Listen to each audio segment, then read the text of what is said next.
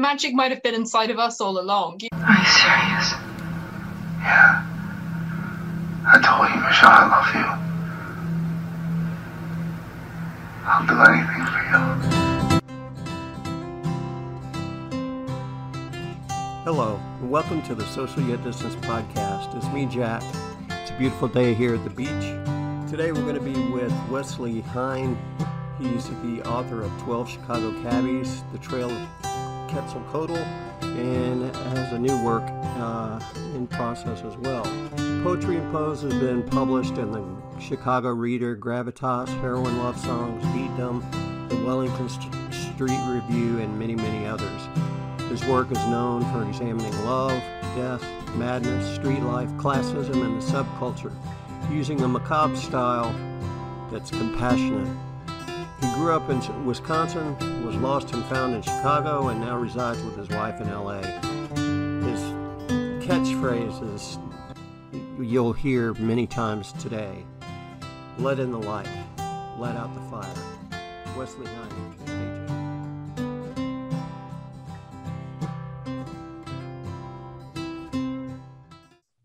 Yeah, I'm ready.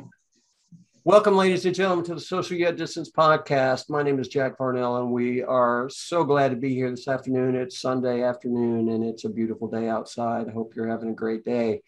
We are going to do a wonderful afternoon with Wesley Heine, and Wes will correct me if I said it wrong because I say everything wrong. So um, we'd like to welcome him, and we'll spend the next little bit of time talking about his uh, upcoming books, um, his published works and plans for the future and what brings him to the wonderful world of writing. Thanks for being here, and we appreciate you coming and hanging with us. Wes, how you doing, buddy?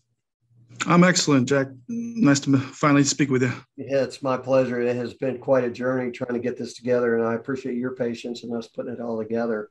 Um, tell, um, you know, I know you a little bit, and um, I'm not as close to you as I am with some of the other folks that I've been pl- blessed. And but reading your work and the interactions we've had up to this point, I know that's something I'd love to change and see a lot more of you and and uh, and what you're bringing to us. So tell us a little bit about you and how you come to the world of writing and and what's going on in that in that department, and then we'll hear a little bit of poetry and some prose. Sure, sure. Well, um, um, like a lot of people, I got into writing through music, and uh, and I was a heavy metal kid, liked a lot of '60s music and singer songwriters and stuff like that. And like I was saying, I think I went through basically like four distinct phases. You know, my heavy metal phase, and then with the art school, got into surrealism and psychedelia, and that affected my writing. And uh, then I went through a significant blues phase of trying to do straight talk, you know, like good uh, Mississippi or Chicago blues does, you know, which is very poetic in itself. And uh, did a lot of open mics and poetry and reclusive writing and uh, had a blues band called Cousin Bones where we try to mix all these things together and uh, you know mix performance and poetry and music together and I uh,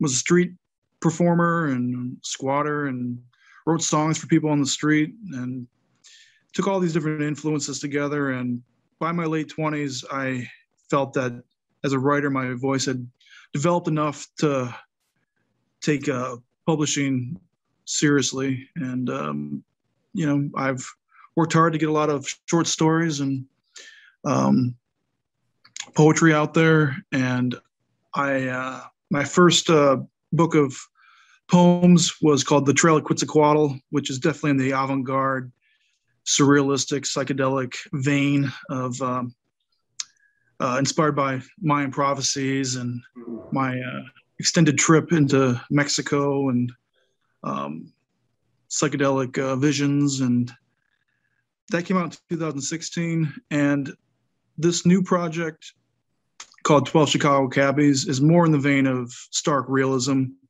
I was a dispatcher for many years, especially during the recession era, and uh, got to know drivers from all over the world and different backgrounds and my own working class issues and theirs. And I'm really excited that this book through Newington Blue Press has come out this month. And it's available for pre order now. And it's just gotten a real positive response. A lot of people have already ordered. And it's a collection of short stories and poems, you know, dealing with all kinds of issues and just the wild city that Chicago is. Mm-hmm. And um, it's funny, it's sad, and I hope next year to have a collection of my poems published and unpublished out as well. And um, yeah, that's me. so I'm not hearing a whole lot about like creative writing education or school or coming at at, at um, transcribing your world into words through an an academic path. Is that accurate, or was you know seeking an education of sorts um, kind of part of that whole process for you? Do you think? Um, I think I'm so independently minded that it was never a priority. I think, like a lot of people, I was almost turned off by English in in high school, you know, that the books that I was into, like Hunter S. Thompson or the Beats and stuff like that, they didn't teach that stuff that's relevant to anyone who grew up in the 20th century. They teach pastoral, uh, you know, books about, you know, a Southern Belle and this and that, and anything that had any reflection on, you know, working class people like my dad or, uh, you know, people that I know, you know, wasn't wasn't taught. And the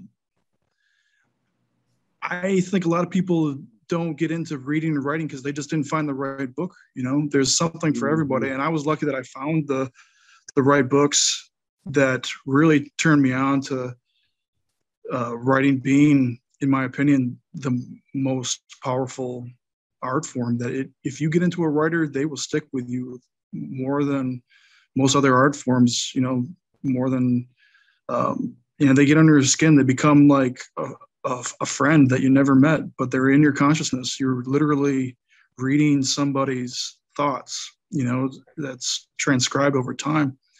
And I was lucky in college. I went to art school because, you know, I wanted to, I'm really into this multimedia thing, or at least I was, of, mm-hmm. you know, I was writing songs. I was in a metal band. I was doing pictures. The pictures were starting to have like words floating around in them, and I was writing in high school. I had my own like little newsletter that made the school crazy, and and I put out a lot more than the official uh, newspaper. But anyway, the combination of all that was like I'm going to go to art school, uh, get out of town because I was getting in too much trouble in my personal life and go to the city where they had real crime to deal with and I could be myself. And I did land in a for profit art school that's very predatory. And, but, you know, I didn't worry baby. about it. yeah, I didn't worry about it because, you know, I am of the opinion that no one's going to teach you how to be an artist. You can get pushed in the right way, but you're going to figure it out. And if you're expressing yourself and the world around you, you know, academia is great and everything and but i did have an english professor named james burke who really did encourage me and really did read my first novel which was trash. And and he uh, did you know but i think that that's the key is like in stories like this and in my own experience it's not the it's not the education it's the people that that bothered to teach in a voice that you could hear. And and you know as an adult i can look back and see that you know uh, virginia burke as crazy as she was was very much um, had a method in her madness. And the way that she taught me was completely different than the way she taught the kid sitting in the chair next to me. And and that was her expertise. She knew that allowing me to go to the parking lot and move her 1971 Corvette to a different parking space Mm-hmm. after school one day would make me listen to anything in the world she had to say. She was right. And you know, all it all it was was one risky little move that she hoped that you know one little secret that me and her kept from the principal you know and and it made a difference in my world and and you know i think about um, the bookshelves in my house gore vidal you know lots of bukowski. My dad read bukowski a lot. Um, i think he preferred the stories uh, as a, over the poetry only because he was you know he-man enough that he didn't cater to that poetry you know stuff. Um, it was you know rat pack big band um, you know but you know this whole idea of of not only is there depth and meaning in poetry but it's it's an open door to entertainment as well and always has been is always been intriguing. You know people like rich ferguson rich just blows me away you know. Um, there's another young man um, austin davis in arizona and he's doing a uh, he's just put out an album you know that's one of my goals. I wanted to do a music slash spoken word album and do it on vinyl, you know, um, just like they used to do, you know, John Yeah. Giorno and, and people like that. Um, so yeah, it's exciting stuff, man. And, and I, you know, I love to hear that progression because my partner Fran, she's in the UK, right? And she's gone through these very defined academic channels you know that it so that's another whole story with her but um because she's uh, uh you know a squatter an irish squatter punk who lived in I you know in in london um and is a genius. So you know you put all those things together it's it's an amazing uh combo but um, you know so it's from the street it's it's from the individuals not necessarily the pre prescribed um, knowledge base that's required and it's it's a beautiful thing to hear that tale because i would have guessed that about you as well Yeah, yeah. I, I didn't find that kind of encouragement in academics until college, and it was, like I said, my professor James Berg, who ended up speaking at my wedding a couple years ago, and um, you know he's still a good friend to this day. That took the chance to read my early crap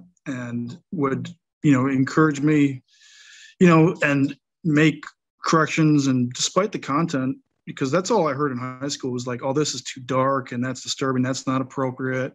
you know um, and finally you know in college he was encouraging and you know i'm not i'm not devoid of influences you know he was encouraging um, i uh, around the same time i i live near the green mill in chicago that has the original poetry slam. Mm-hmm. and i started going there on sundays. So marc smith who's you know credited as being the founder of slam poetry i learned a lot from him. I interviewed him at length made a little documentary about him and the whole scene. And even though i never really like adapted that style of performing it, you know the whole discipline of it and you know um, trial by fire of reading your stuff in public and Mm-hmm. which creates an automatic editing process for yourself. You're like right. well now i know what works and what doesn't. And also just makes you when i would start perfor- performing my stuff um, in the mid 2000s it does thicken your skin and it does make you infinitely brave to be like here i am take it or leave it you know? Right exactly and Yeah, I, I, the whole slam poetry thing kind of went over my head too. But there are people that that came out of that, like Guante, blows me away every time I hear something new from him. Um, Theresa Davis, I'm from Atlanta. Theresa Davis, and a lot of the people, um, you know, within those poetry circles in the more inner city um, than you know white bread suburbs where I live but the um, you know that whole crew um, from uh, Java Speaks, um, they're I mean they're all world class. Um, so I've been exposed to it, but it's just never been my thing. I don't I, I don't know. I, I laugh and say I don't have that that much rhythm. yeah, but you know, there's all the kinds of different kinds of performers, and there's some performers that are just really phenomenal that you know mix you know rap and music and uh, all these different influences to make a cool performance.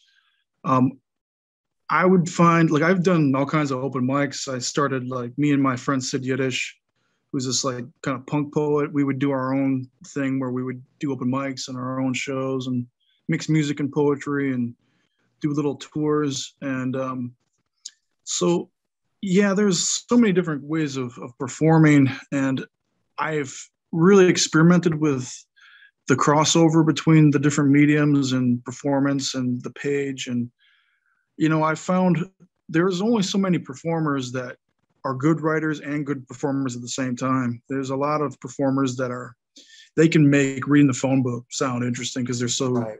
electric, and a lot of good writers aren't the best performers, and uh, and it's interesting. You know, a lot of things that I write, I feel are good on the page when you're you know having that voice in your head when you're having a quiet moment where you can go back and reread the lines and consider the subtext and all that. And but my my my um, phase of trying to bypass publication and go to the open mics and read on the street corner and all that stuff really did strengthen me as a writer you know for the page as well you know i mean it all feeds into each other yeah um, I, I, can't imagine that it wouldn't um and, and I, you know i have no doubt that I, you know I'm not very good at reading and or performing. Um, but what I do find with a, a lot of more rhythmic, more um, stage based poetry is a lot of times the dra- drama will cover kind of mediocre content. Um, and like you said, I mean, it's, you know, some people can read a phone book and sometimes I find myself thinking that's exactly what they're doing, but they're doing it really well, you know. and and you know, I mean, there are people who can read a phone book and make bring you to tears doing it, you know. Um, yeah. And and uh, you know, I'd love to be able to want to be one of those people. What I often find though is intriguing is when like a lot of times I'll say, "Hey, um, Mr. Poet, who was just on the podcast, I might read this poem out of your book out loud and use it for uh, transition between segments. And they would say, fine. And then you find out later on that, you know, they hear the poem completely different than the way they wrote it, you know, yeah. or, you know, and so I, that's the interesting thing to me also is the response that people have when they hear someone else read their words. And I've I've adapted. I read my own work in the voice of somebody else, you know, so that I can kind of look out, stand outside and look at it. And that's because I I don't I, I hoard it all. I don't publish it. you know, it might be a good exercise though to like see it from different angles. Yeah, well, and and mine started off as very long, dramatic, like um, you know, free flowing speech, just kind of um, oh, I don't know how to describe it, but you know, over years and years and years, this stuff's been sitting in notebooks, and I'll go back and I'll change this and add that and rearrange and do this and do that. And, you know, I have probably three or 400 pieces that most people have never seen that I just don't think they're ready yet. you know? Yeah, that's good to have that kind of discipline and patience, though. Yeah. Well, and not only that, but I think to some degree, I'm tired of the stories that are that you know I know where they came from, and I'm kind of tired of rethinking. I'm to a point where I feel like it's time to let them go because I'm tired of thinking about the stories, you know, and a lot of that. Yeah, I mean that's that is a real. Yeah, it's a it's a war zone, and I'm you know I need to leave that, you know. Yeah, that that's like the classic um, a conundrum or paradox that I have as a writer is that, yeah, you have nothing but the past to draw from, but as a as a person, I need to move on. you know, like Yeah. sometimes spiritually, I need to like leave this in the past and move on. I mean, memories fade for a reason. And hmm. at the same time, especially if you're dealing with autobiographical material as inspiration, like, yeah, you have to go back to your most dramatic, darkest days sometimes and find the humor. Sometimes it takes me five, ten years to find the humor in something that was awful, you know, and Well, it and it, and it's a it's a to me it's a cementing of whatever the lessons were too. I mean, it's like coming out the other side and saying, okay, this is what happened, and I can reshape it and reword it and paint it a different color. But what really happened happened, and here's the lesson that I got out of it. And I think that what happens in my little weird psyche is that there's a level of acceptance with that lesson, and that lets me know it's time to be done with it. You know, yeah. it's not always that's- true, but you know, it that keeps me from arguing with myself about stupid things like writer's block. You know, Yeah. I mean that. Yeah, I'm just blocked. I can't. Oh, but you can go to the beach. You can go to the fucking mall. You know, you can pay those bills Yeah. you don't want to pay. You know, Yeah. what's so hard about writer's- doing what you say you love? You know. My, my problem is more writer's cramp. I, I, uh, yeah, exactly. but um, that's the therapeutic aspect of art that I really believe in. I mean, it can be cathartic for you and also for the audience, and it's really important. And that's why we need to feel free to express ourselves. You know, Well, and Words even my own experience, I, I just believe in the power of the words. I think, you know, I mentioned my dad's bookshelf, and, you know, those things were important in those days. But what was really important was, you know, when my life took a turn at around, I don't know, age 12, and I'm sitting in that youthful detention center, is what they called it, which is basically jail, prison and all they have is Hermann Hesse and Dostoevsky esque type books on the library cart that they bring you every, every so often.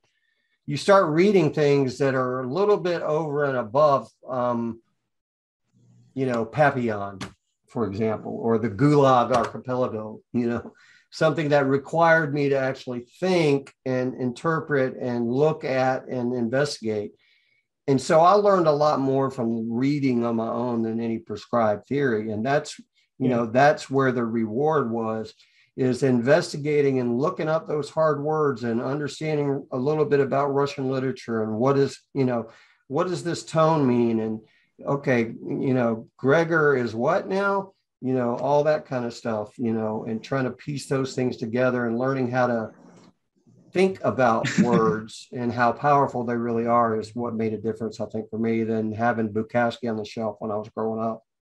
You know, Yeah.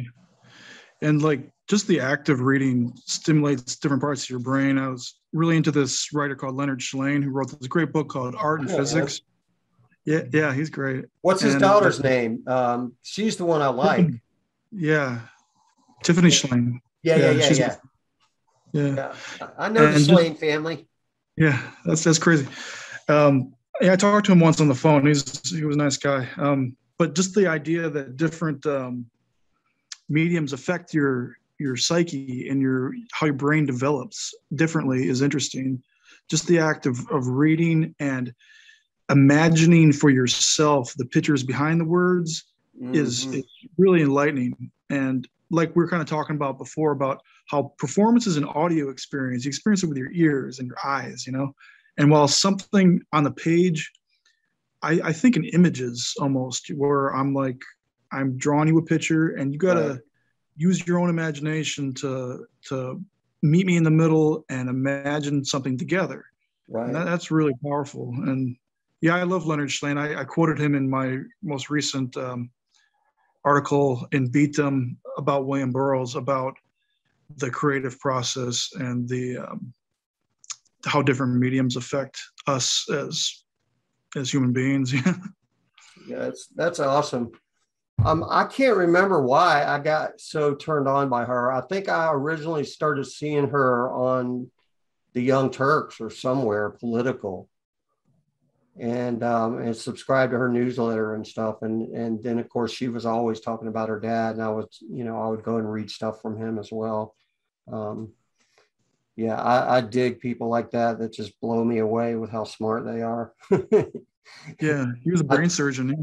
yeah, I was talking about my friend Fran in in, in the UK, and I, I, I, kid you not, when I sit down to read her work, I, I sit down with a dictionary because you know, and and Google ready to like um, look at historical like centuries old Irish historical references that everybody knows.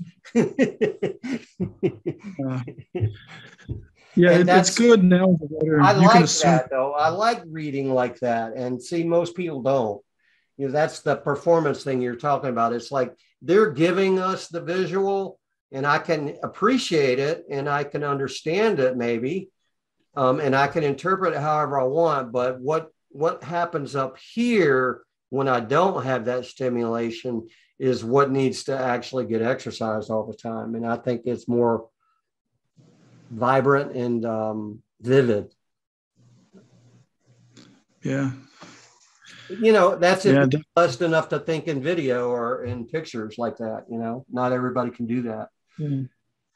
And I think I've always dabbled with that multimedia aspect of like, you know, this poem will be a different experience on a record. I've done a little spoken word records too, and I've put it in a song. And how you process information is different every time, and on a page or in a painting, even. You know, it's, you know, in psychedelic terms, like there's an effect called synesthesia, mm-hmm. where you know you hear colors and you feel sounds, and despite the intoxication ideas which are less inter- interesting to me those ideas creatively are much more interesting of like you know where does the eye and the ear start and stop you know and mm-hmm. and i've tried to do mixed media a lot you know of doing like home videos and um, in my trail quetzalcoatl book it's the the project's a movie it's a it's a it's an audio record it's a book and in the book there's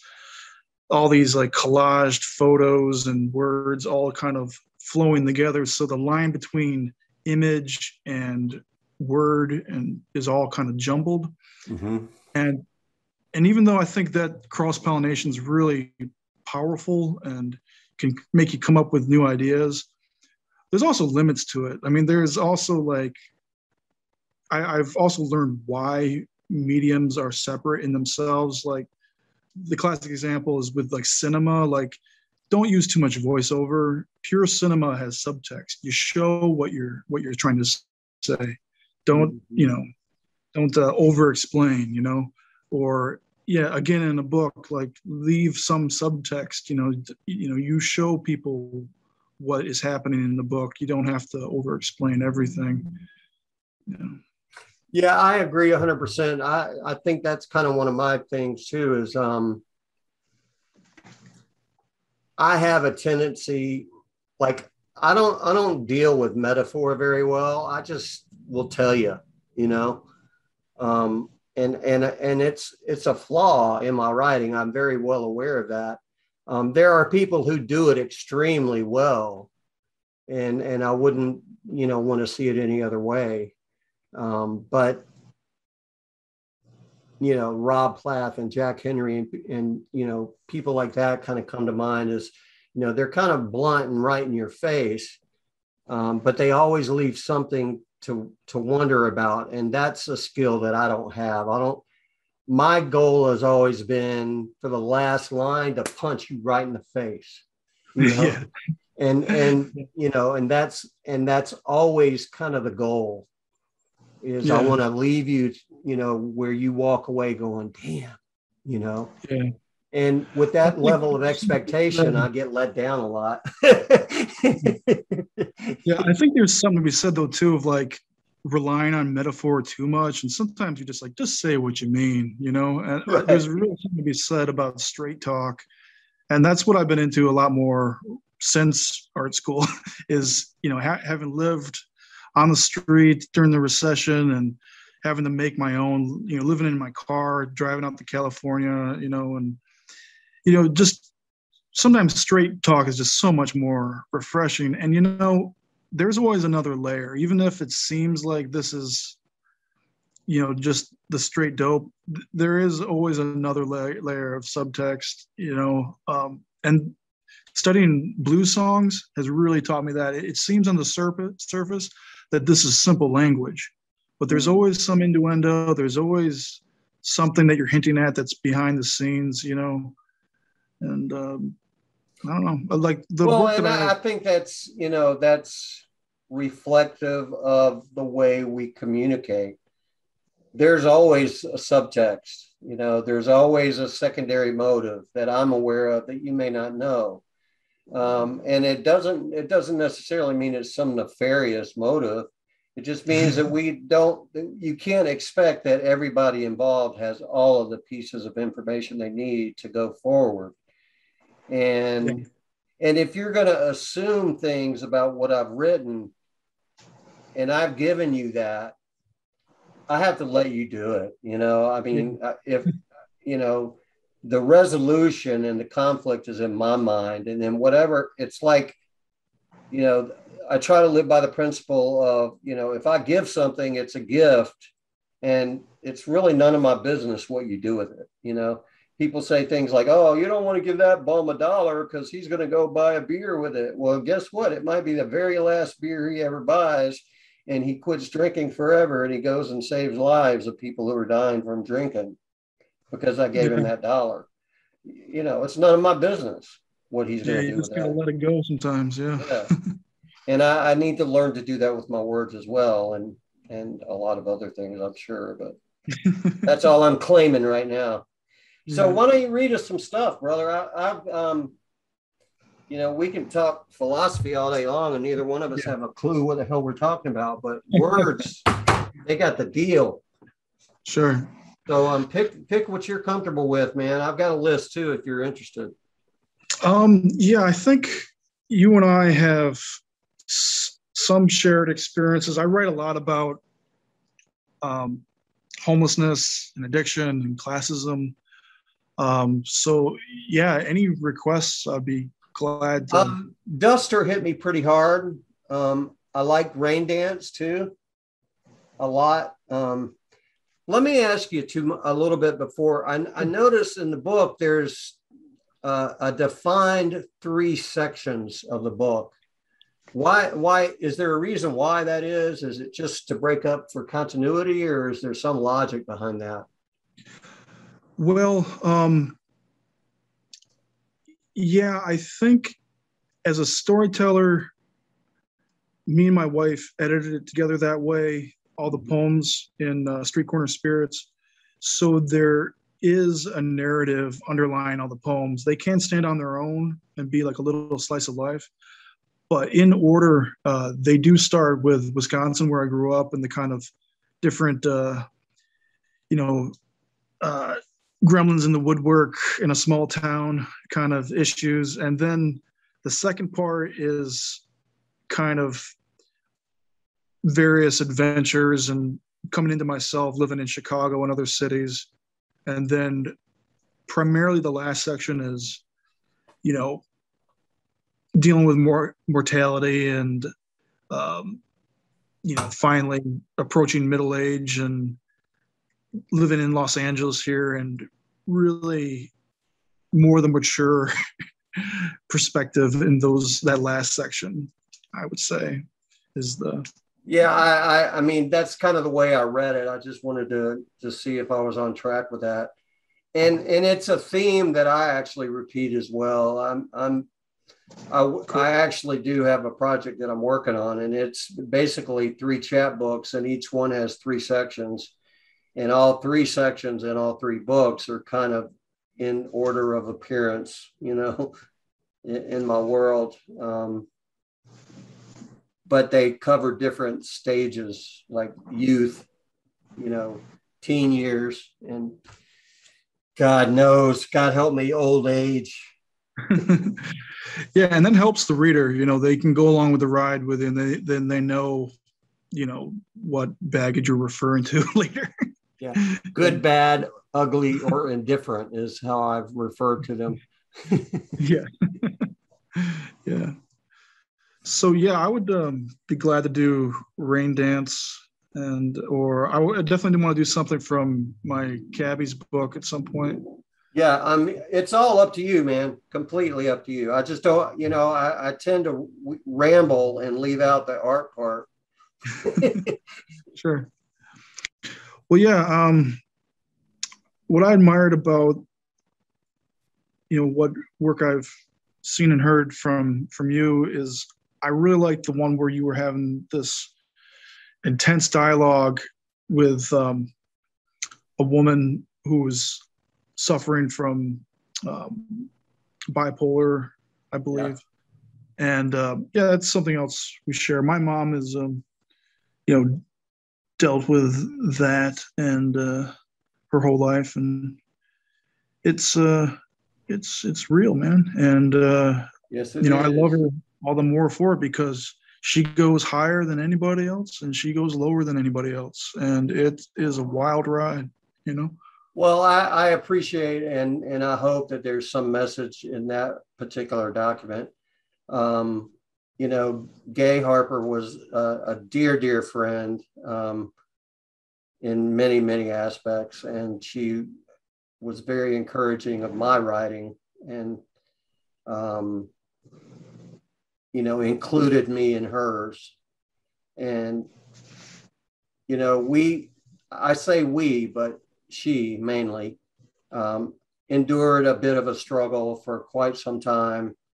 Um, everybody in her world had given up, and I understand what that feels like. And I wanted to be the one that did not give up for her. And I'm, you know, as sad as it is, I'm I'm glad that I accomplished that goal. I'm very sad that it wasn't enough. Um, the outcome is as it would have been for a, any number of unmedicated, untreated, unwatched, unloved, uncared about, unrealized potential um,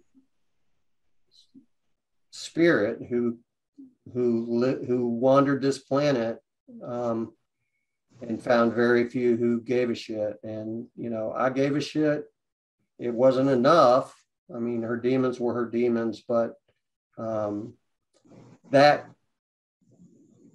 particular piece is all true, word for word, taken from text over a, a, probably a six or eight month period of time when things got really rough.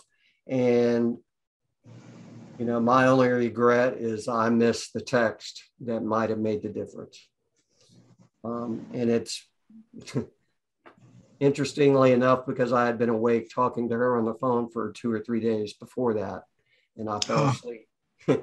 so, you know, I wrestle with that and it's sad, um, but it, the outcome's no different than it would have been. Uh, you know, I didn't have control over that. And I did what I set out to do. I loved her and I never gave up on her. I always believed in her. And I know what a difference that would have made in my life um, even if it didn't make the living of my life as quality as I wanted it to be. So she ain't no chicken. She's a fucking hero in my book. So I appreciate that you appreciate that. Not yeah. not not many people have even read that one. So I, I appreciate that.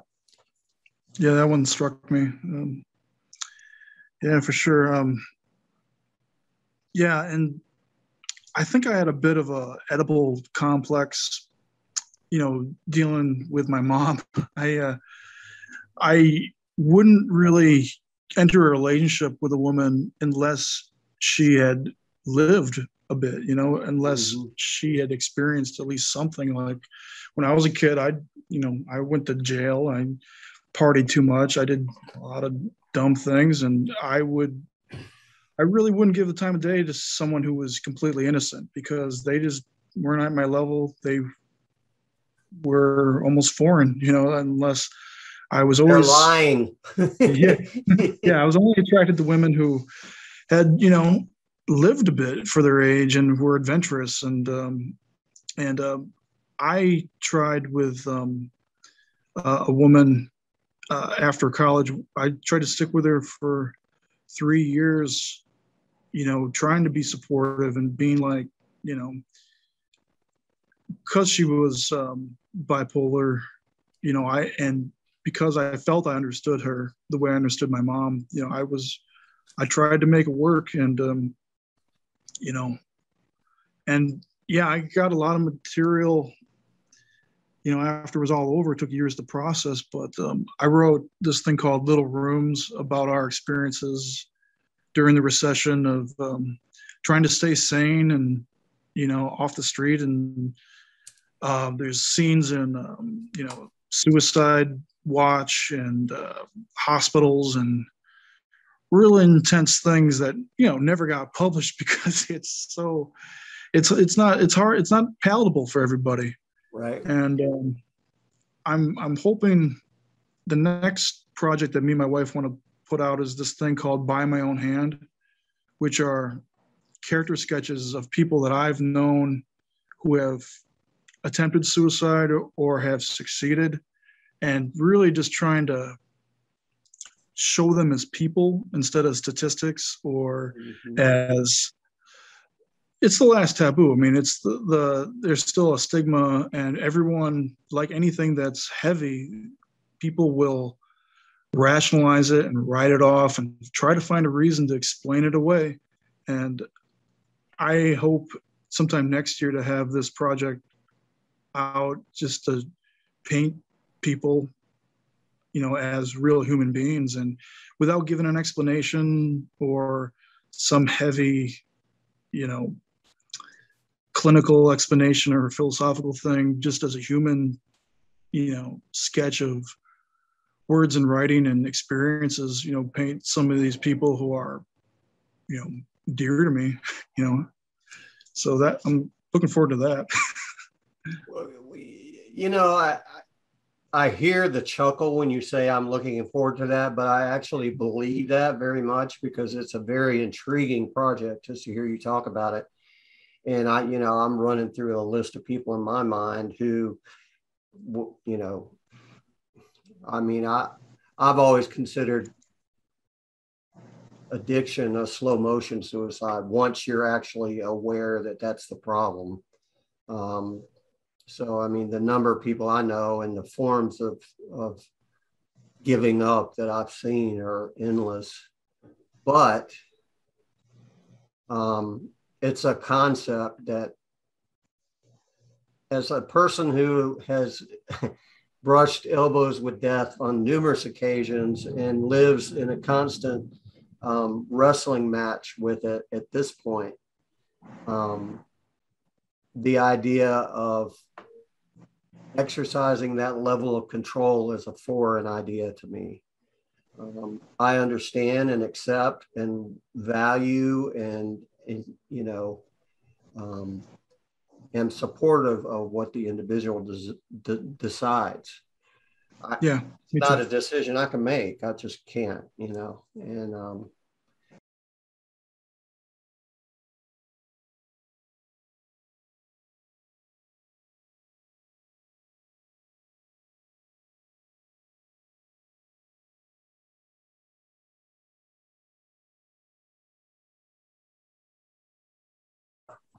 All right, cool. So yeah, um, by request, I'll read uh, Rain Dance, and it goes like this. cool. Hear that? She turned towards the window. That's thunder. She pulled back the curtain. The sky is cracking. She looked at me. I must have been acting gloomy because I couldn't go play outside. Come on, let's go. Let's go see. I started to tie my shoes. You don't need those. Let's go. She took my hand and pushed past the screen door. Just in time, rain began to fall from the gray sky. Barefoot, we ran across the lawn. We ran into the hayfield. The rain was warm, lightning shot gold in the distance. She spread her arms and spun around. I did the same. Her wide smile was drenched. Her long black hair was dripping. She laughed for joy. I jumped up and down and laughed too. She taught me summer rain was our friend. and that how we felt had more to do with what was on the inside rather than what was happening in the world on the outside. She was up, she was down, but this is when I loved her best. Arms outstretched, with the, with the electricity branching out behind her. This was when I wasn't afraid of anything. I was six years old, and she was my mother. That's awesome. That is an awesome. And see, it fits right in with what, what we were talking about. Yeah. I'm a master at this, aren't I? You see how yeah. I did that segue thing? That's a beautiful, beautiful poem. Now, I have to ask, is that a true story? Yes. I, I assumed as much. and people think that it's easy just to like write autobiographically and it's it's not it sometimes takes decades to be able to get past your own bullshit and take down the wall and just write something simple is is deceivingly hard sometimes to um yeah well, and when I try to go back in my in my head, when I try to go back to early days, uh, like my youth and being a kid, and tap into those feelings, it's it's very very. I don't know if it's the older I get or the more my brain mushes or what, but um, those memories get more and more difficult to even access, much less to be able to remember accurately and color the way they happened. You know. Um, there are certain things that I hang on to, like, you know, thinking that I could take on the world because I could put on a football helmet and swing in my swing set in the backyard and just let go and fly and know that because I had a football helmet on, and nothing could happen, you know, and you know that kind of thing. that that kind of thing is hard to tap into at 58. Um, but damn, that shit would be fun, wouldn't it? They make hel- helmets a lot better too. Yeah. yeah, dude. I think that's uh again why memories fade for a reason because I think a common trait with writers is that our memories are very good and it can be um, maddening, you know, that you can and that you're haunted by your memories and and that's why you know you fall into trying to erase your memories. You know, it's like the Tom Waits song, you know, the to the things you can't remember to the things you can't forget. You know. Yeah.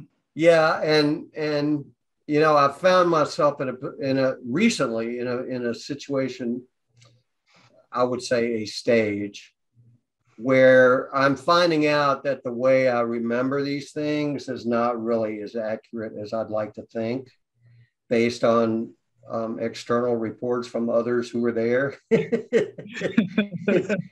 I write that off to say that they were, um, they've lost as much memory as I have as well. Let's just put it that way. yeah, yeah, it's all fiction. Yeah, yeah, exactly. all right, so what else we got? And like another problem I have, my um, professor. Sure, sure. No, no, go ahead. Well, let me read one of my Tell me about the professor. Oh, okay. Yeah. Sure. Um, yeah, my professor James Berg, he he said um, a lot of the details in my writing he wouldn't believe unless he knew me. You know, like the the broken glass in the corner that I would throw bottles and just keep it there. You know, bullshit like that. He said that it's like stuff out of like a B movie. Right. And so it gets to the point where like if you you know, is it believable? Even if it's true, sometimes it's not believable. Like if you lived in the in a B movie, I mean, that's the way you're gonna write. yeah. So that's another conundrum for me. yeah, my whole collection of experiences or stories, as they may end up, um, is just. I mean, I tell a story in, in mixed company, and people go, "No way," you yeah. know. Uh, I mean, it's in I just the endless stories, you know, coming home and finding my living room to be a quarter inch deep in LP vinyl where my girlfriend got pissed off and decided she needed to play frisbee with my 300 record albums. Oh.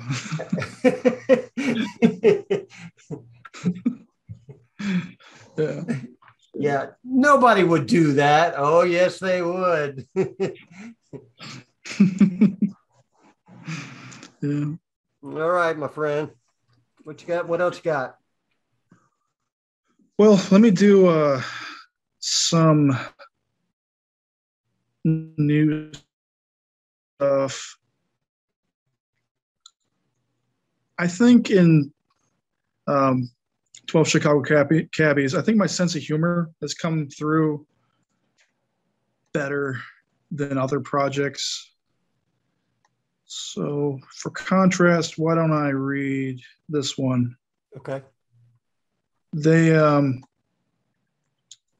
I mean, there's stories in here about drivers getting mugged, drivers that, um,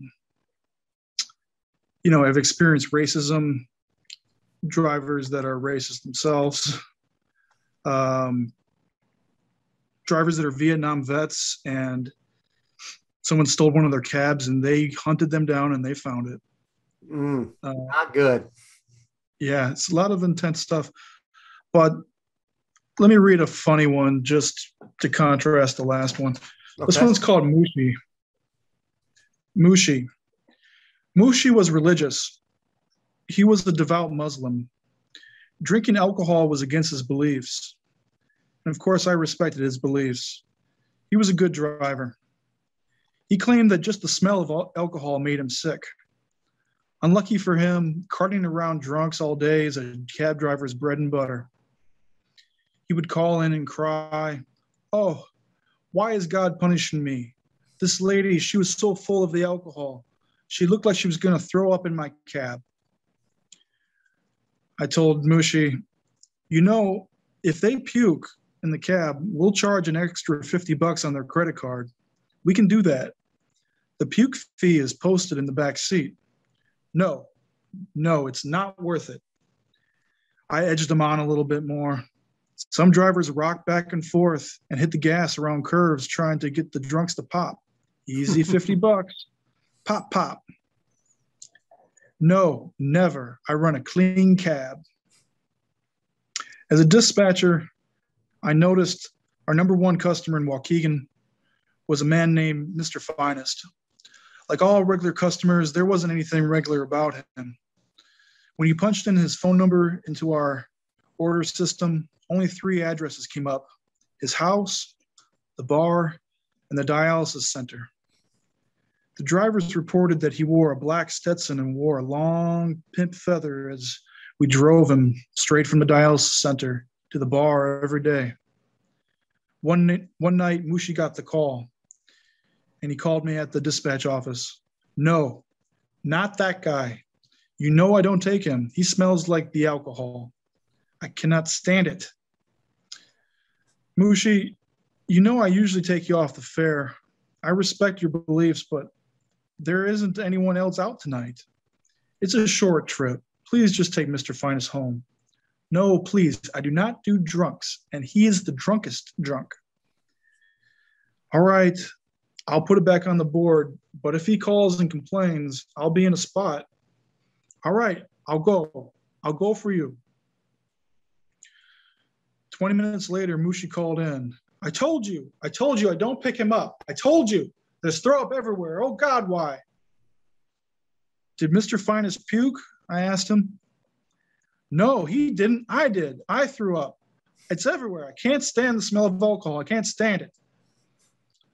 I wondered if we could still charge Mr. Finest the 50 bucks. So that's it. You know, they're like little slices of life, you know, just like a cab ride. You see someone, they're there, they're gone, and we keep moving. I, I think it's an excellent, ta- uh, excellent concept for a book, and and you know the several that I read, I read that one too. Um, you know, it's just like you said. There's just a wide range of it's descriptions of the people that do that. You know, and you know it'd be interesting to see that life now with Uber and all the bullshit that's going on with with, with their their industry. Um, I mean, I live in a a half-assed little beach town that you have a hard time even getting a, an Uber and even harder time getting a cab. So it's not even a real world for me. But um, you know, I just wonder what that world is really like because I, I, you know, what I hear. What did happen here was a, an Uber driver got his his brains blown out by a cabbie because he he took a fare. Yeah, they're at the airport. You know, so I mean, yeah. cab wars, baby. yeah, yeah, it's a total road rage. That's that's terrible. And yeah, I just you know, really wonder how that you know how that book would shake out today. You know. Yeah, yeah. This um, this is almost a historical document, even though a, a lot of these conversations I had as a dispatcher, you know, happened from like 2010 and a few years after that. You know, the cab industry is just increasingly disappeared because of ride shares. So it's yeah, yeah, it's almost an antiquated historical document that I have here. You know. Yeah, I think it's very true. And, you know, the, the, the TV and all the media and nostalgia around, you know, the cab business and the industry and, you know, the, the, the, the hardworking folks that do that for a living. It's just, it's another one of those things like the coal miners, you know, it's just going down the tubes. You'll never see it again once it's gone. Right. And, you know, it's, it's uh, a lot of the these people are immigrants, and uh, mm-hmm. you know, it's a lot of people say, you know, we love immigrants, but they'll turn around and say, I don't like cab drivers, you know. Right. and it's like they're all so different, you know. I've had, I love being in a cab in Chicago, and they effortlessly go around traffic. I mean, it it becomes part of their body, and they can just zigzag and I mean it, it's a beautiful thing, you know. Yeah, and it's um, I mean, like if you've ever watched the the bike messengers, you know, those guys are freaking crazy. I mean, yeah. um, but you know, cab drivers are the same kind of um, black swans, you know, in in the ballet that is transportation, I guess. Yeah, um, a lot of my uh, that friends was beautiful. Let me write that down. Black swans in the world of transportation. Oh, that's cool. yeah, a lot of my friends um, were bike messengers. Um, there's a story in um, 12 Chicago Cabbies about my friend Nikolai, mm-hmm. and he's still doing that bike messaging. And uh, yeah, if I don't know if you can see this, but I had a pretty bad bike accident during my squatting days and I ended up on the porch with my bug messenger friends, and they were like helping me nurse my wounds because my my face was just scar tissue right here. And um, again, my professor James Berg took me to the emergency room that night, and um, the next day I'm biking around and I hanging out with my bike messenger friends. You know, putting a PBR on my face for an ice pack like an idiot and um, they're like, "That's nothing. I've lost teeth twice." You know. yeah, I, I, I know. I've got some bike stories too. I got hit by a car when I was in fifth grade, and I slam. I saw it coming. I slammed. it It was a coaster bike, you know, and and I yeah. slammed the brakes on so hard it snapped the chain, and oh. the lady ran the stop sign and tapped my the back tire of my bike. Two days later, I went back and picked up my teeth um, off the pavement.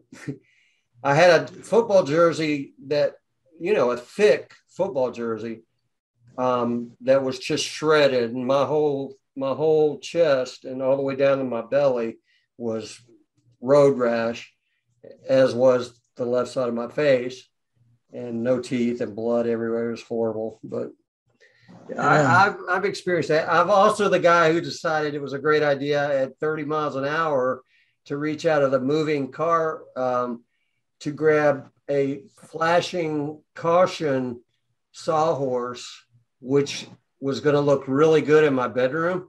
Yeah. I decided at 30 miles an hour, I needed to scoop that thing up with my arm. that didn't work. know, I won't even. Uh, it, it would take too long to tell the story of how stupid that was. Oh man, that's I, intense. I, I'll tell you the end of it. For two weeks, I had to keep my arm above my heart because it throbbed so hard that oh I couldn't stand it. So everywhere I went, people thought I was waving at them. So everywhere I went for like two or three weeks, people would wave at me.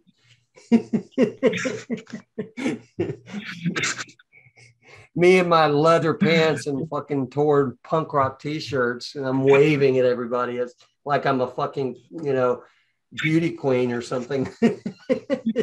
Yeah. Oh man, yeah, that's hilarious. I mean, yeah, there's some real punchlines at the end of sad stories sometimes. Yeah, absolutely. I went to the emergency room and I told the lady what happened, and she says, You did what? Sit down, Mr. Parnell. We have some real emergencies. We'll get to you as soon as we can. yeah. All right, what we got now? You want to do another another cabbie? Um, yeah. Uh, any other ones stick out at you, or um, Um, any poems, or I did not mark one, so I'll let you make the call. Okay. Mhm. Let's do some more sad stuff. Yes. Um, so this is an excerpt from my new book. Um, there's, for contrast, I like to jump from the city to the country, and um, you know, I'm interested in that whole, you know, cultural divide in our country that seems to pit right and left and urban and country and and living in both environments you know it's i really do believe there's a lot more things in common than things that divide us it's all just you know Yep. the people in power want us divided you know and they the internet was supposed to be this encyclopedia of knowledge where at any moment you have all of human knowledge at the tip of your finger and what have we done but created this great tornado of disinformation and you know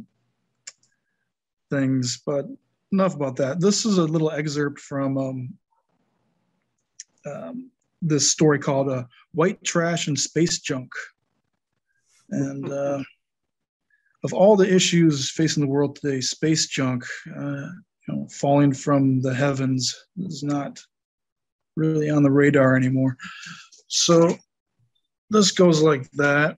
Um, one night when I was little, I woke up to a noise. Then I was outside.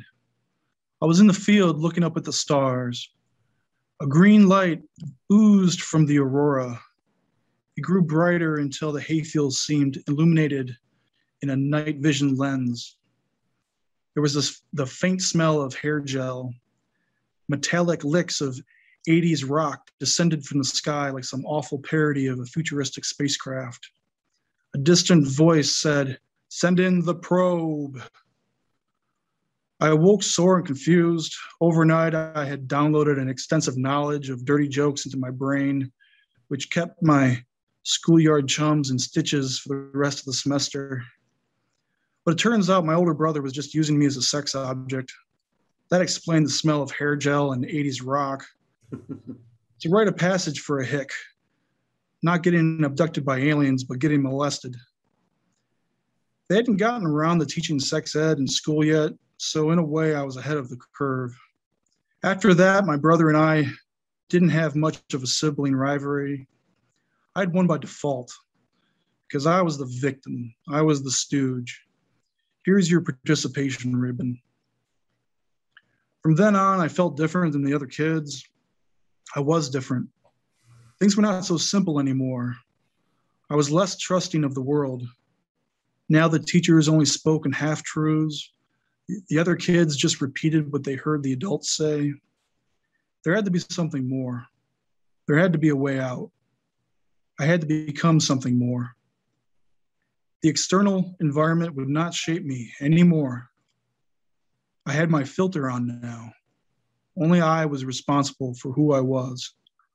One way or another, I had to leave and make my own home. And that's that.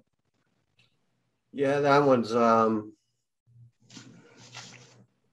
that one's a little close to home, my brother. There's Yeah. um there's a lot of reality there, but you know what keeps hitting me, and it has for years. Um, you know, I'm I mean I'm a trained counselor. I, I do I did addiction, and what I know is, you know, I was in that business when abuse and rumors of abuse were everywhere. And they focus predominantly on the female side of things. But even to this day, um, there's an organization called One in Six, I believe it is, that focuses on the male side of things and uh, the abused males. And I think that that's a population that gets left out of this discussion an awful lot. And, and I think that anybody who knows me will hear me say on an ongoing basis that it's the labels that we come up with to excuse stuff that causes all the friction and all the problems. You know, this urban versus rural divide and red versus blue and all that kind of stuff. It's all this distraction stuff to keep us from having to talk about the real shit. And it's just become modus operandi for us to deal with it. And so I, you know, what I heard loudest in that piece was the male voice. And I think that's real important and I appreciate that quite quite frankly. Yeah, yeah, for sure. Uh, it took it take years to like write about stuff like that. That's important. You know, I as a I think I was driven into art as a kind of distraction, my own kind of therapy, and drawing surreal and abstract things. You know, to go to another place. And I think Mhm. when it became full circle and I was able to like write the truth, you know, um, it's much more powerful. I, I've written about that stuff in a very uh, deadpan way before, and I think I'm at the point now where I'm able to add a kind of dark humor to it. You know, with the the alien spacecraft BS Mhm. and and fictionalize it just enough that it's palatable. I think I'm glad of the, the point that I'm at where it's it's mine now and I can do whatever I want with it. You know? right yeah and I, I think that that's the important part is it, it is you know it is yours to do with what you want whether it's your experience or whether you dreamed it up in your own head or whether you saw it happen to somebody else and none of that is, is of any importance whatsoever it's a yet another gift that you put on the page and you throw it out there like that dollar you give the bum and say okay go buy a beer you know whatever you take it and you mm-hmm. do whatever you want to with it and in my case it might apply personally to my experience. It might be something I heard about on 60 Minutes. It might be, you know, an organization that I ran across in a web, you know, ad somewhere. It, you know, it, who knows? It's, but as the writer, it's none of my business. What matters is I got the balls to write it, and and and and then process it to the point that it's palatable for everybody else to get it at least. yeah.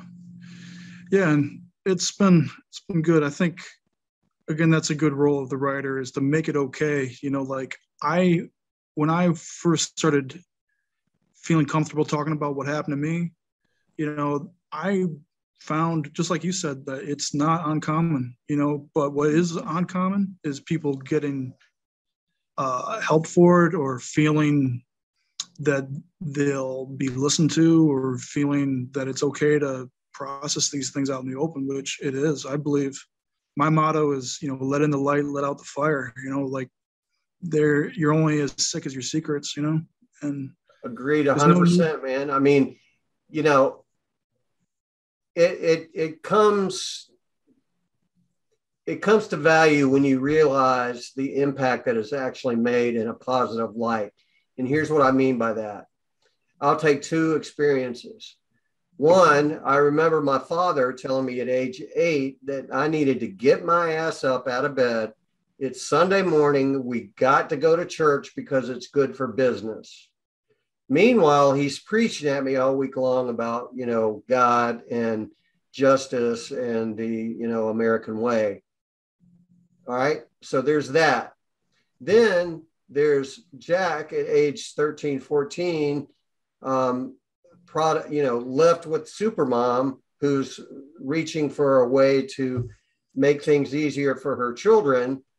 So she um, gets him associated with the church and their choir, where the loudest anti homosexual, hating, pro family, anti abortion choir leader, you know, is the one who's the, the predator.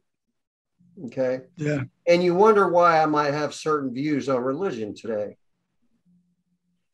You don't yeah. know any of that. All you know is I just am agnostic and I believe there's power out there and I got to go access it. And that power is truth.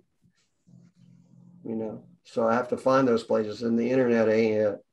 yeah. that ain't where it lives, you know. So I, I, I, just think it's it's ballsy as fuck to put it out there like that. I appreciate it, man. Thank you. Yeah, predators are attracted to because they're used to wearing masks, and the the most uh, the most powerful masks are the ones that you know are preaching this kind of goodness, and that's unfortunate. You know, yeah, and often hide in the church, unfortunately. Yeah, and yeah. I'm with you. I'm I happen to be agnostic myself. I I love um, thinking about as humans that we only know so much and there might be a whole grand universe out there. But i'm also rational enough to know that you know we only know what we know and there's a lot of things that can't be proven and they can't be disproven you know? And as creative people we go to these edge zones and we try to bring back evidence of you know what seems mystical now might be very real 100 years from now you know? It's it's fascinating stuff well, I mean, my, I mean, what I'm finding out too is that I've ignored, you know, aspects of my persona for many, many years based on the intellectualism that lives there, you know, and yeah. that comes from me figuring shit out and and coming up with a plan B and what's the next survival tool that I'm going to need. So I'm always in my head, and what that's done is it's it's cut me off from my instincts sometimes, where I, uh, my gut says, Jack, you know better than that but I do it anyway because in my head I've justified it, you know. So, uh, you know, I'm trying to draw that balance to where I can get the intellectualism out of it enough that I could start to appreciate the stuff that I missed along the way, you know, yeah. because I was too busy trying to figure it out instead of live it, you know. How does that working in addiction for so long? I know that the higher power aspect of it is very important. And as you know, as an agnostic, like how does that fall into it? Because it's well, you know, it, it it's all. I mean, from my perspective and what I was taught, you know, and and I'm pretty much 12 step oriented, if that's you know means anything. Um, but the idea is this: I ain't got no power. There's a power out there there's a method to get that power. And if I follow that process, these particular results will be guaranteed. One of those is that I likely won't drink or use dope again. Okay. But what is more than likely to happen is I will realize that I just got a big hole in my soul I'm trying to fill, and that alcohol worked for a while or sex worked for a while, and it don't work no more. And because it doesn't work anymore, I've been flailing around with intellectualism and and book smarts and willpower and this, that, or the other thing to come fear, you know, that things are never going to change or I'm going to spend the rest of my life in jail. All of that, you know, I come to the point where the bottom line is I ain't got no power to do these things that I want to do. I'm either happy, joyous, and free, or I'm restless, irritable, and discontent. And if I'm restless, irritable, and discontent, I'm going to need to fill that hole with something. And if I need to fill it with something, then I need to find it, the power that I fill it with so that I'm able to differentiate the true from the false. It ain't about what is that power.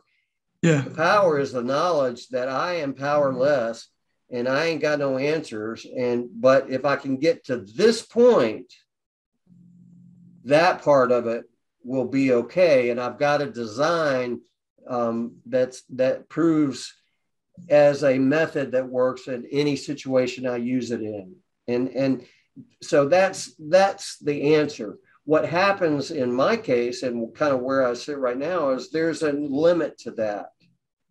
Because it even it's all based on a theory and a practice and a certain specific set of steps, all based in your brain to provide a soul cure. I need to figure out how to go get the soul cure directly, you know, and that's power and the knowledge to differentiate the true from the false. And it might be as simple as Jack, you know the truth. You cannot have that one beer and get away with it, you know, or it could be as grand as, you know, you're lying to yourself. You're not presenting this person that you are presenting to the world is not the person that you really are. You know, you're not being honest here. You're not being dishonest, yeah. whatever. And my problem is I'm brutally honest. I'll tell you how I feel and without any concern because I care about you. And I don't want you walking around with a booger hanging out of your nose or your, your fly unzipped, you know, because I care about you. Yeah. And that, but I don't always deliver that message well. and, and, yeah. and, and I don't use metaphor. so, you know, I, I lose that makes a lot of and, sense. And I lose friends and alienate people. That's my next book. You're going, you'll see it on Amazon one day. Yeah, that makes so sense. I, don't know. I hope that answers, but it's a powerless versus power is the answer. It's not a God versus no God. Yeah. It's, it's some for, it's forget what you think you know and go and accept this as the problem instead. You know, right? It's it's any truth. It doesn't have to be the ultimate truth. Right. Yeah.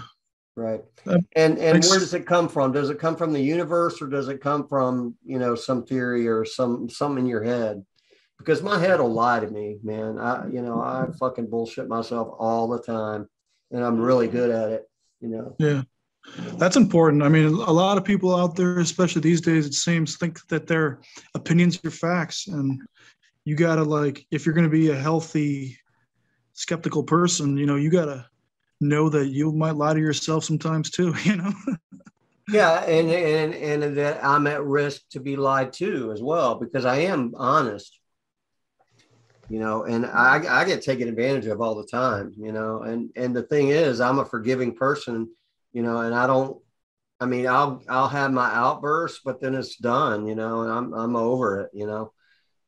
yeah. Even even people in the world have a hard time accepting that. They they don't even get the fact that like my first wife has she doesn't understand the concept that i made a vow to her and that even though we've been divorced now 20 years because she gave up and i didn't i still honor those vows you know i still you know have some lingering hope you know, because that was a serious commitment. And I take my commitment seriously. I don't make them if I don't mean them. And so that part of it's still mm. alive yeah. for me. I would forgive her to the ends of the earth at, to my own death, you know, obviously, because I paralyzed myself for many yeah. years with my perception of what happened there. And, and, you know, I wasn't dealing with shock and awe and betrayal. I was dealing with grief you know, that's different. You know, I was paralyzed, yeah. you know, and calling it hope. you know, she's coming home. I know she's coming home. You know, no, she's not, dude. She's been gone 15 years and you've been married and divorced already since then. she ain't coming home, dude. oh man. Yeah. Yeah. Yeah, you, words so, are powerful. Yeah. Just had to fucking ask, didn't you? yeah. All right, give us some more. Uh, give us give us two more poems. We got to call it quits, bro. All right, cool. Let's do more. more poetry stuff here. Um, this Grapes, um, Grapes of Wrath and my dog both kind of struck me too. My dog was fucking awesome. Yeah, that's cool. I got that here somewhere. Um, sure. Da, da, da, da. So yeah, here's that. Cool. This first one is called Sugar Skull. Cool. Um, I wrote this in the end of February 2020. I was just walking down to the corner and I came back and wrote this and I don't know, it was just something in the air at that point. I don't know what it was. Los Angeles is a strange place. So anyway, Are you in goes like LA proper? Are you in LA proper? Yeah, I'm in yeah, I'm in Hollywood. I'm like Normandy and Sunset. Cool. Yeah. Cool. So you're are Um, you with all my punk hostage friends? Uh, Yeah, I've, I've seen them on online. Yeah. Okay, They- but you haven't you haven't been to events and stuff. You definitely should. And Rich Ferguson is the shit, man. Um, you talk about live poetry, he's awesome. So anyway, that's my two cents. Go for it. Sorry. Oh, Yeah, no, I'll check them out. I'll, I'll definitely check them out. A lot of the open mics I've tried in Los Angeles have been more like, you know, self-help groups than, you know, than, uh, you know, constructive, um, uh, kind of uh, all, all readings. the, that I've been to all the trauma that's come up as a result of trying to write this poem. Yeah, yeah. Yeah. Anything punk And, hostage press um, or or affiliated with Beyond Baroque, S.A. Griffin, R- Richard Modiano, Iris Berry, any of those punk hostage press people, follow them around, dude. Yeah. Yeah, I do follow them. I, I got I'm a- envious of the fact you're right there where they all are. Oh, cool. Yeah. Yeah, I'll definitely engage more with them. I, I follow them, but yeah, I, I should. Yeah, they're uh, all great people, publishers, um, hi- historical references out the ass as far back as even pre Bukowski. So, Yeah. Well, let's uh, read this one. It's called Sugar Skull. Dark avenues like red tunnels telescope back into her inner eye. Streetlights bend in the steam of frying bat meat. Motel shadows full of eyes suspend. Hidden deals in cultural force fields.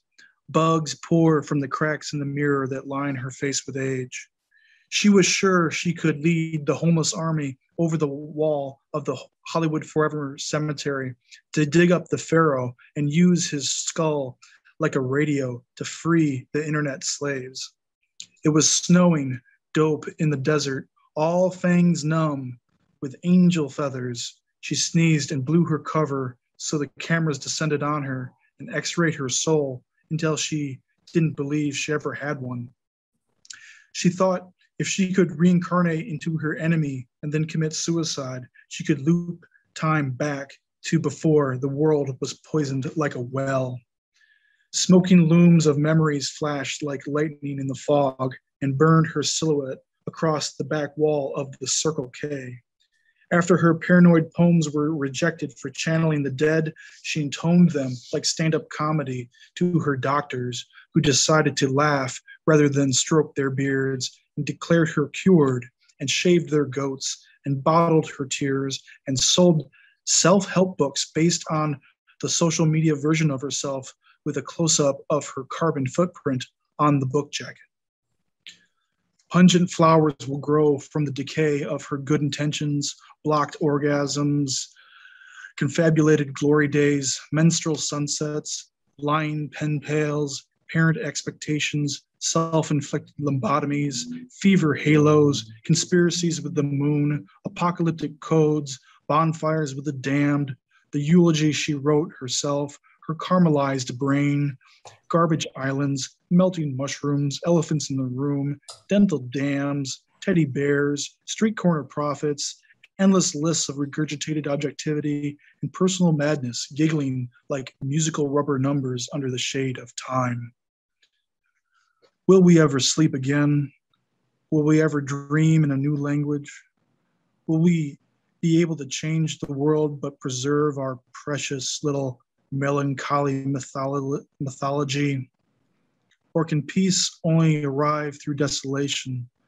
Can we, through trial and error, checks and balances, be crowned with utopia, teetering on the peak of this round of recorded history?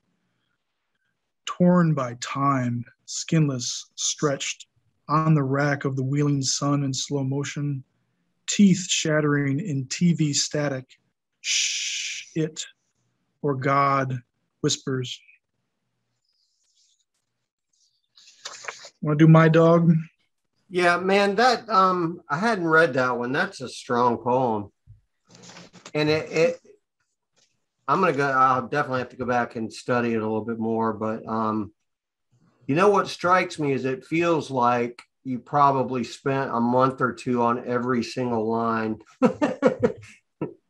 I mean, it's like each one just it's its own story stacked on top of the next story on top of the next story. I mean, it's it's like individual pieces of a much much grander picture. And it kind of felt that way to, as you read it, you know, building blocks. Yeah, I think a lot of the imagery may have been things that I built up and used and reused in my own kind of mythology.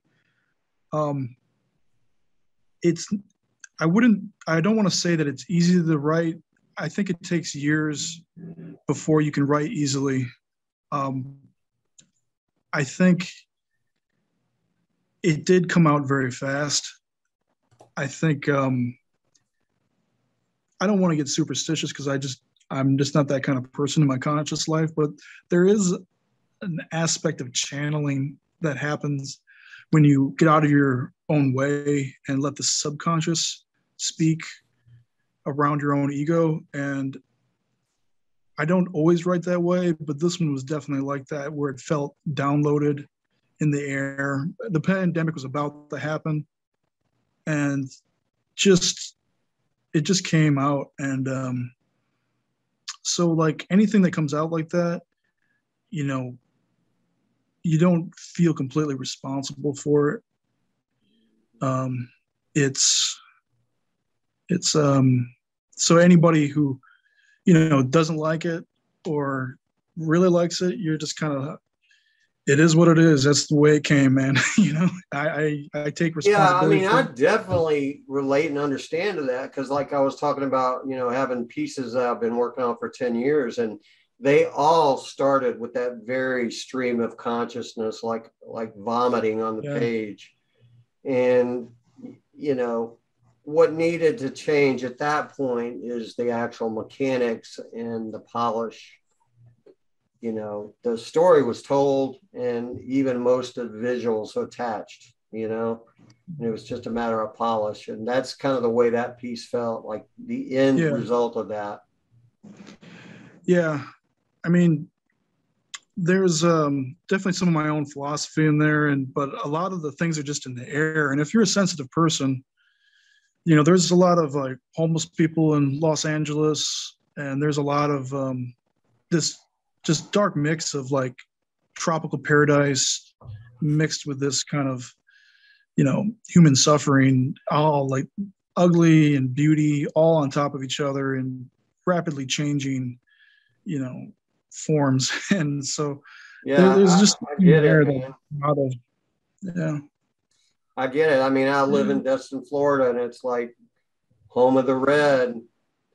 And then you've got the strange mix of, of much more liberal thinkers and traffic in and out all the time from other places in the country, most of which are still all pretty red. But yeah, I, I for many other than just health reasons, often don't feel real inclined to leave this room, yeah. except to maybe go yeah. to the beach, you know. Yeah. Yeah. I it's uh I, can you see me in my punk hostage um, t-shirt and my um, camouflage kilt going to the A and P, you know, give me some groceries and, yeah. and fight about whether I should be wearing a mask or not. yeah, right. Yeah. I mean, it's un- unfortunate, like that. As sensitive people, like I could, I f- feel like I could feel the pandemic coming and like the uh, mm-hmm. and all the, the suffering that's gone on since. You know, we're all very sensitive to it. On the other hand, I'm very lucky that as a writer, I have a high tolerance for being reclusive and right. just focusing my work. And so I am very lucky that personally I've, you know, nobody in my family has died from it. I've people through work have have uh, I've seen people die. Um, but yeah, as a writer, like I am definitely a pandemic soldier. Being social is not a requirement of mine. It's like William Burroughs said, um, you know, a requirement for a writer. If you're not able to sit alone in a room for months, years, then you should find another trade. Yeah. So I'm lucky in that aspect. Well, and and you know, I I'm of the opinion that it's a fortunate thing that technology has expanded and that we've been forced to have to adapt to it to some degree. I mean, we're doing this today in a format that two years ago we probably wouldn't have. Um, yeah. You know, and as somebody who worked in the internet industry for a long, long time, I, I also had my vision of what was going to happen in the future, and this is it. And one of the big missing pieces from literature and poetry and, and my interest there has always been that for the people I like, you know, in small press and and and engaged um, living, meaning they're actually out there living poets. Um, you know, the the missing piece has been exposure. I mean, and I, you know, I was talking with John Dorsey. This whole conversation kind of started. You know, there's a there's a girl somewhere named Betty Sue in Birmingham, Alabama, who, if she was to read a certain word or a certain sentence or a certain phrase in a book that you wrote that would change her life, she deserves to know that. You know, yeah. and you write because you want to do that. You know, um, I would assume. Um, yeah. You know, and so, with, uh, so we, we've limited ourselves because what's happened is, okay, I've got all my friends that I know on Facebook or wherever, and if I put out a chat book, all my certain friends are going to buy my book, and then there's the other certain friends I'm going to send a book, and then that's it, done. Well, Betty Sue in Birmingham still don't know that book exists. Yeah. Know? that's not fair to her. And and and as a promoter of the word, I say evangelist more often than not.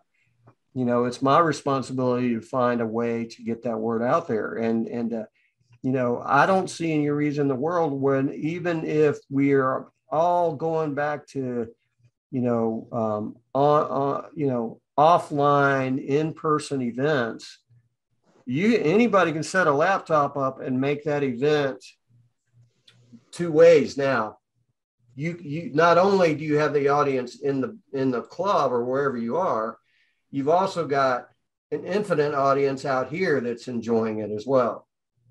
Yeah. You know why would you not do that? It just doesn't make sense yeah yeah there's definitely a, a very positive global village and democratization of of knowledge and art and everything with the internet. It's it's great and yeah, I it's inspiring too. I mean, I'm glad that we're doing this. I mean, it's great. And funny thing is, John Dorsey is the only person I hung out with in person all summer. and I wouldn't have known him unless it wasn't for the internet. But you know. Well, and and look, I mean, you want to hang out with somebody who knows what they're talking about. You can't do much better than that. I mean, you know, if yeah, you want to know how to, if you want to know how to publish a book, I mean, he, he's he's the guy to talk to. You know, um, he. I mean, you know his deal, man. I don't need to sell anybody on John Dorsey. You know. Um, yeah. You know, John Dorsey's big secret is limited editions. yeah. And he'll my uh, 12 Chicago Cabbies um, is is doing the same business model. The the publisher uh, Newington Blue Press. He knows something about supply and demand. You know, Mhm. there there is something to be said for. Um, you know, we're doing a hundred copies. You know, if you don't get one of the hundred copies, you know, then better look for it on eBay because it makes it a, a, a an, an art an art object. You know, it's there's only so many, and it makes it collectible. Collectible. You know, even if you're just starting out. Yeah.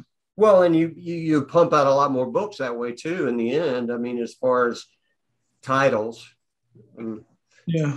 I, I can't even keep up with you know what John has coming out next week with Ryberg or whoever. You know, Yeah. um, and in fact, I'm that's uh, yeah. So, but the the whole point is that even somebody who's been around as long as he has has accepted and adapted that technology. And and we all freaking like seeing each other anyway. So Yeah. you know if we're not able to go and hang out and and and and some of us wouldn't even be able to do that even if we wanted. Um i mean you know once Yeah, upon a time i had plans of a grand rail trip you know from here to la you know it just ain't gonna happen you know just my i can't do what i used to do yet you know Yeah. um, so you got goals baby you know yeah, I hope the tour once this is all over and really press the flesh. There's nothing like it, you know. Well, you you can just leave Destin, Florida off the mix. There's nothing here. um, unless you want to swing through and pick me up, I'll take you to Atlanta. That's cool. Why don't I read uh, my dog? We got Great. time. sure. Yeah, we'll do that and then we'll close it out. All right, cool, man. My dog. This got published in India, which is awesome. It's another miracle of the internet. You know, then the that the internet, yeah, it can span the whole world, and and there's still publishing laws. You know, for Mhm. you know this can only be read on the page in India. That's that's pretty wild. So um, anyway, my dog. Sometimes when my wife is out of town, I sit at home and look at the other side of the couch at her dog, who is now my dog, and I think, how did I end up with this fluffy little creature? The little dog lets me know when she needs food. She pulls me around the neighborhood. I pick up her droppings like a stooge. She barks at the other dogs, but makes friends with the humans. I tend to do the opposite. Before I met my wife, I was so drunk all the time I couldn't keep a pet. In AA, they advise that before you try a relationship with a person, to try a pet. Or in bad cases, try a houseplant and see if you water it. I did one better. I bought a plastic plant that didn't need water. It had solar panels and sat in my window and waved when the sun hit it. But I got but I got drunk. I fell down and I broke the damn thing. Then my wife picked me up. She taught me how to love again. She had this little dog and we treated it like a baby. I never had a dog, even as a boy in Wisconsin. I never I never loved an animal so much. Soon I began to love myself again. Before she rescued me, my wife rescued the little dog from the pound. That dog used to roam the streets in a gang. It ate garbage. It had other owners but ran away. It shivered in the thunderstorms and fought with other dogs. So now the dog doesn't trust her own kind and barks when she sees another dog. Just as I know people are dogs, it's hard to trust. The dog and I are friends. The dog and I are the same. We're both lucky to be adopted by my wife. We're both tramps, mutts, bums. We both love my wife. We both make good pets, as long as we're fed. And that's that. Yeah, that's that one. Um, that one really struck me, and and you know, it, it's a clever craft to uh, make it about a dog when it's not really about a dog. But nice, nice try, dude. Yeah. I, I think that's what we need is more love poems about beautiful wives who actually take care of us and rescue us when we need rescuing. So it's a pleasure Yeah. to see and hear that. Yeah. Because they She's are going to special rule the world, you know. Yeah. Yeah. Yeah. My wife, Andrea, she's a real special person. Um, you know, like she, uh, we met at a punk rock bar in Chicago called Exit.